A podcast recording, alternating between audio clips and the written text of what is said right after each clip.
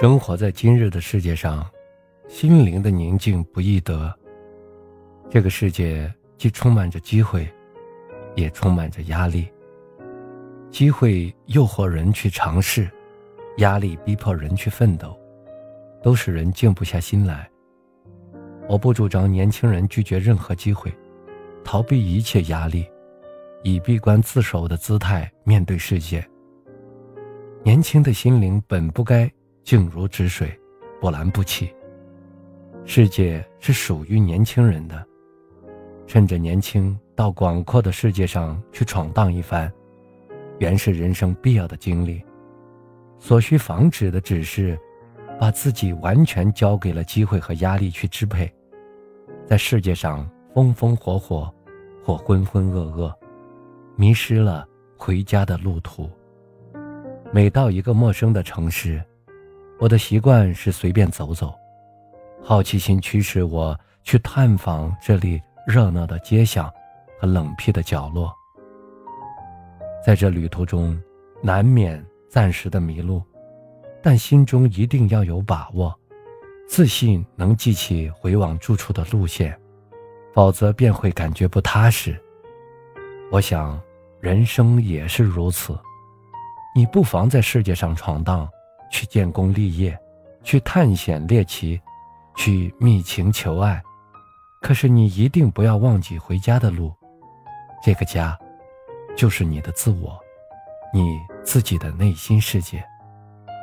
寻求心灵的宁静，前提是，首先要有一个心灵。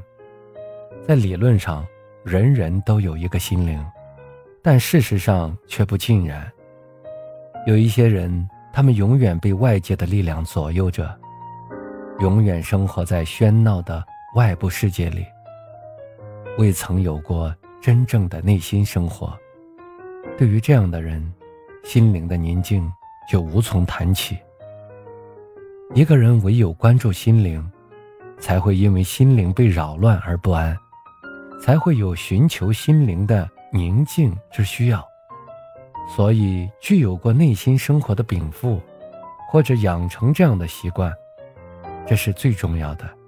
有此禀赋或习惯的人都知道，其实内心生活与外部生活，并非排斥的。同一个人完全可能将生活的收获变成心灵的财富。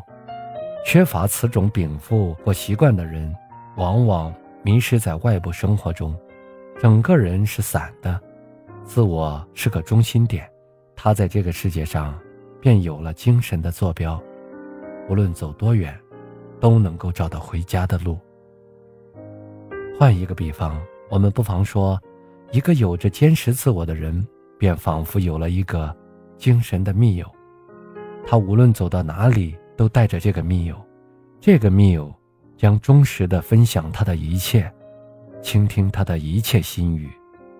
如果一个人有自己的心灵追求，又在世界上闯荡了一番，有了相当的人生阅历，那么他就会逐渐意识到自己在这个世界的位置。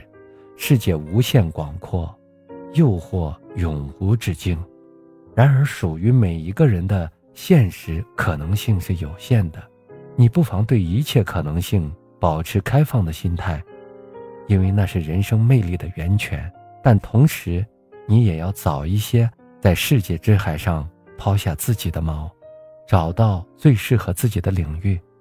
一个人，不论伟大还是平凡，只要他顺应自己的心灵，找到了自己真正喜欢做的事，并且一心把自己喜欢做的事做得尽善尽美，他在这世上就有了牢不可破的家园。